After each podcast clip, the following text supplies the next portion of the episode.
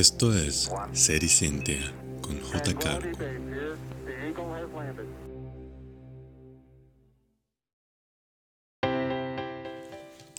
Hola, escuchas pequeña audiencia que ya no es tan pequeña como la semana pasada y no es tan pequeña como la semana antepasada. Antes de empezar este episodio, del cual estoy muy emocionado por empezar porque creo que nos va a dejar pensando bastante a todos, quiero agradecerles el hecho de que han estado, creo yo, compartiendo información sobre el canal, porque la, audiencia ha ido en aumento. Entonces, este, quiero agradecerles eso, porque como yo les mencioné al principio, yo no estoy haciendo propaganda de mi mismo canal. Entonces, todo esto que se ha logrado hasta ahorita ha sido porque a ustedes de cierta forma les ha gustado el contenido.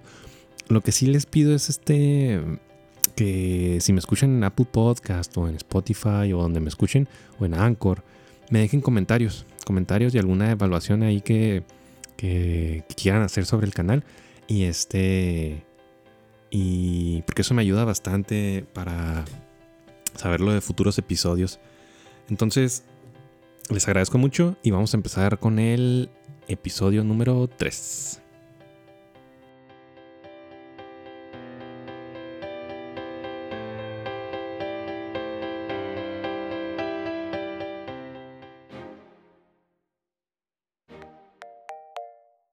Este episodio se les va a hacer muy raro el título y a lo mejor cuando lo lean van a pensar así como que, ¿qué onda, verdad?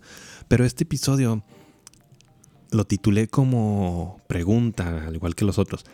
¿Realmente fue mi decisión levantarme por ese chocolate que está en el refri? Creemos que la respuesta es simple, ¿verdad? Pues sí, se me antojó ir por el chocolate y me levanté por el chocolate. Pero, ok, sabemos que los animales, muchos animales actúan en base a instinto, ¿verdad? En cuanto a la reproducción, en cuanto a ciertos comportamientos, en cuanto a la forma en la que obtienen alimento, etcétera, etcétera, etcétera. Y algo que a nosotros, como seres humanos, nos hace diferentes a los animales es pues nuestra capacidad de razonar o de pensar, ¿verdad? Que también se puede relacionar a este término que a lo mejor les suena muy religioso, pero no tiene un contenido meramente religioso, que es el libre albedrío o en inglés free will, ¿verdad? ¿Qué es esto? El libre albedrío es la capacidad que tenemos de obrar según consideremos adecuado. Es la libertad de hacer el bien o hacer el mal sin ninguna intervención o predisposición de algún ser superior. ¿Qué significa esto? Que nosotros decidimos nosotros hacemos. ¿sí? No hay un Dios, no hay un ser superior que nos mueva como marionetas para hacer lo que Él quiere que hagamos. ¿sí? Entonces, esto nos diferencia de los animales, de algunos insectos, eh, en general de todo lo que no es ser humano, sí, pero es un ser viviente. La capacidad de razonar y tener el libre albedrío. Pero, ¿qué pasa si les digo que no? Que libre albedrío no existe.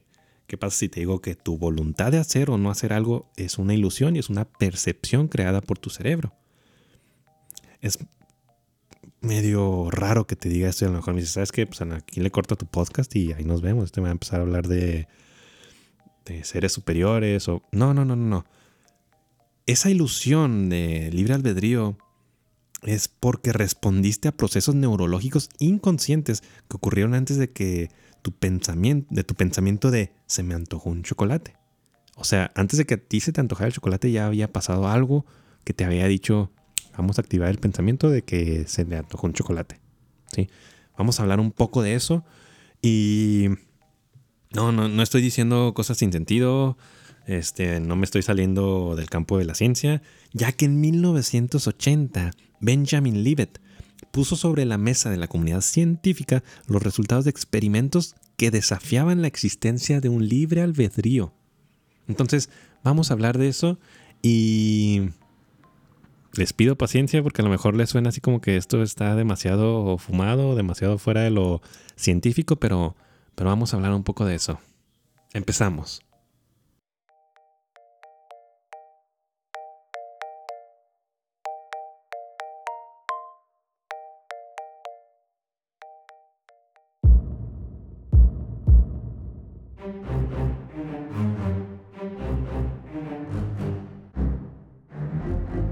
Antes de empezar, ¿verdad? A, explicar los experimentos de Libet, tenemos que tener una noción muy básica de cómo ocurre un movimiento.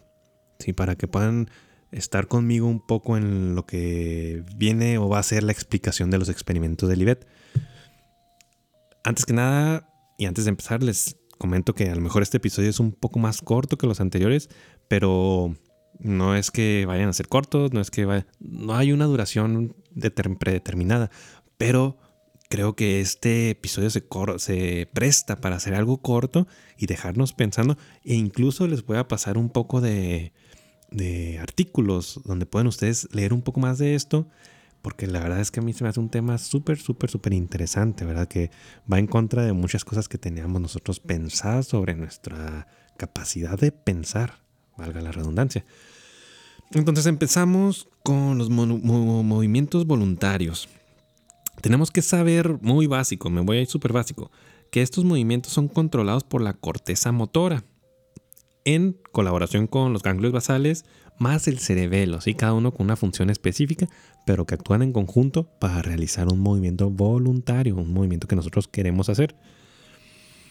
Estos comandos o estímulos son enviados desde la corteza primaria motora en el cerebro a las motoneuronas. Las motoneuronas, como su nombre le indica, son neuronas encargadas del movimiento. Como les digo, me estoy yendo súper básico, pero es para que agarremos un poco la onda sobre los experimentos de Livet para aquellas personas que, no están acostumbradas ah, o que no tienen conocimiento sobre medicina o sobre neurociencia, etcétera, etcétera. Sí, acuérdense que esto es súper básico. Entonces, estos comandos son enviados a través de las motoneuronas, bajan por la médula espinal y llegan directamente al músculo, ¿sí? Entonces, este estímulo hace que el músculo se mueva. Sin embargo, esto solo es la cuestión del movimiento, ¿sí? Hay unas áreas en el cerebro que se llaman áreas de Brodmann, la número 39 y la número 40 en la corteza parietal, que es la parte lateral de nuestro cerebro, que es la que se activa y es a la que se le atribuye la voluntad de querer mover. Y luego ya pasa, como les dije, a la corteza motora y pasa lo que, les, lo que ya les expliqué, súper básico, ¿verdad? Entonces, después de la super mini clase de neurociencia, de neurología. Obviamente esto es mucho más complicado, pero vamos al experimento de Libet, que es lo importante. ¿sí? Libet diseñó un experimento con seis sujetos. Sí, esto se hizo en, como les dije, a principios de 1980. A lo mejor ustedes van a decir, bueno, seis sujetos no es nada. Lo importante aquí es mencionar que, estos experimentos se siguieron haciendo después de Libet, ya que, hubo, mucha incertidumbre sobre los resultados, porque como les digo, los resultados iban en contra de todas las cosas que hemos pensado sobre nuestra capacidad de pensar. Entonces, escogió seis sujetos a los cuales se les conectó, se les conectó un, un electroencefalograma, se les conectó una máquina, este, un aparato que mide las contracciones musculares, o sea, mide los potenciales de acción que llevan al movimiento del músculo. ¿sí? Y los puso frente a una especie de reloj. Era, una especie de reloj. Les digo especie porque era una, un haz de luz que iba girando en sentido de las manecillas del reloj sobre una superficie. Sí, esta superficie estaba, vamos a decir, graduada. Era básicamente un reloj, pero este haz de luz se movía a una velocidad que hacía que fuera muy exacto. O sea, en el momento en el que yo dijera, ah, ¿sabes qué? Me quise mover cuando el reloj, cuando el punto, el haz de luz estaba sobre las 11 entonces, este reloj está diseñado para que el IBET tuviera una idea de, en cuestión de milisegundos de cuándo ocurría este evento, ¿sí? Entonces, a estos seis sujetos se les pedía indicar en qué lugar estaba la manecilla cuando sintieron ganas de moverse. Se les pedía indicar en qué lugar estaba la manecilla cuando ya sintieron que se estaban moviendo. ¿Sí? Entonces, ¿Qué es lo importante de, todo este o cuáles fueron los resultados que realmente pusieron como que a temblar todo esto sobre el, libre albedrío? Aquí es donde empieza lo interesante. Hubo una actividad cerebral detectada por el electroencefalograma en el momento en el que sintieron el deseo de moverse. O sea, hubo una onda en el momento en el que el sujeto quiso moverse o sintió la necesidad de moverse o la voluntad de moverse. Sí, vamos a llamar a esto momento 1. Sí, a este punto lo vamos a ver momento número 1. Entonces, eso era dentro de lo esperado, sí. O sea, si yo pienso que me quiero mover, pues obviamente va a haber una, un estímulo o va a haber algo que, que pues es ese, ese, ese, pensamiento reflejado en el electroencefalograma, ¿sí? Entonces vamos a llamarlo como momento uno. Punto número dos. Hubo una actividad en el aparato que les mencioné que mencionaba, que, que les mencioné que medía los movimientos musculares, este, que se llama, es un, es un, pues sí, un procedimiento que se llama electromiografía. Eh, hubo actividad en este aparato cuando el sujeto sintió que ya se estaba moviendo. Entonces es lógico, ¿verdad? Porque siento que me estoy moviendo, entonces el aparato detecta ese movimiento y corresponde con el electroencefalograma el momento en el que yo siento que me estoy moviendo, ¿sí? Pueden bajarle la velocidad al audio para volver a como que poner en contexto esto, ¿sí? Entonces eso coincidía muy bien entre tres puntos. El pensamiento de la persona, el reflejo de este pensamiento en el, en el electroencefalograma y el reflejo del movimiento en la electromiografía, ¿sí? Sin embargo, así como les mencioné que hubo un momento cero en el momento en el que la persona sintió la necesidad de moverse, hubo un movimiento, digo, esto fue el momento uno, ¿verdad? A pesar de esto, de ese movimiento uno, hubo un momento cero en el electroencefalograma. O sea, hubo una onda antes de que el individuo sintiera la voluntad o la necesidad de moverse. Entonces, ¿cuáles fueron los, las conclusiones de Livet y su equipo de trabajo? Ellos concluyeron en que cualquier acto de voluntad puede comenzar de una manera inconsciente o por procesos dentro del cerebro que lo hagan ver como, como si fuera voluntad cuando no lo es. O esto es igual a que antes de cualquier noción básica de haber tomado nosotros una decisión, esta ya había sido tomada. ¿Cómo puede ser posible eso? Sí, o sea, les digo, a lo mejor ustedes dicen, esto se sale de la ciencia. No, es, es ciencia, o sea, sí es ciencia. Y Nature uh, Neuroscience en el 2007, me parece, 2008, o sea, esta revista, este journal Nature, publicó y lo pueden ustedes buscar, ¿sí? Si le ponen así los autores que son Sun, Brass y Heinze, así póngale Nature Neuroscience, Sun, Brass y Heinze, les va a salir el artículo.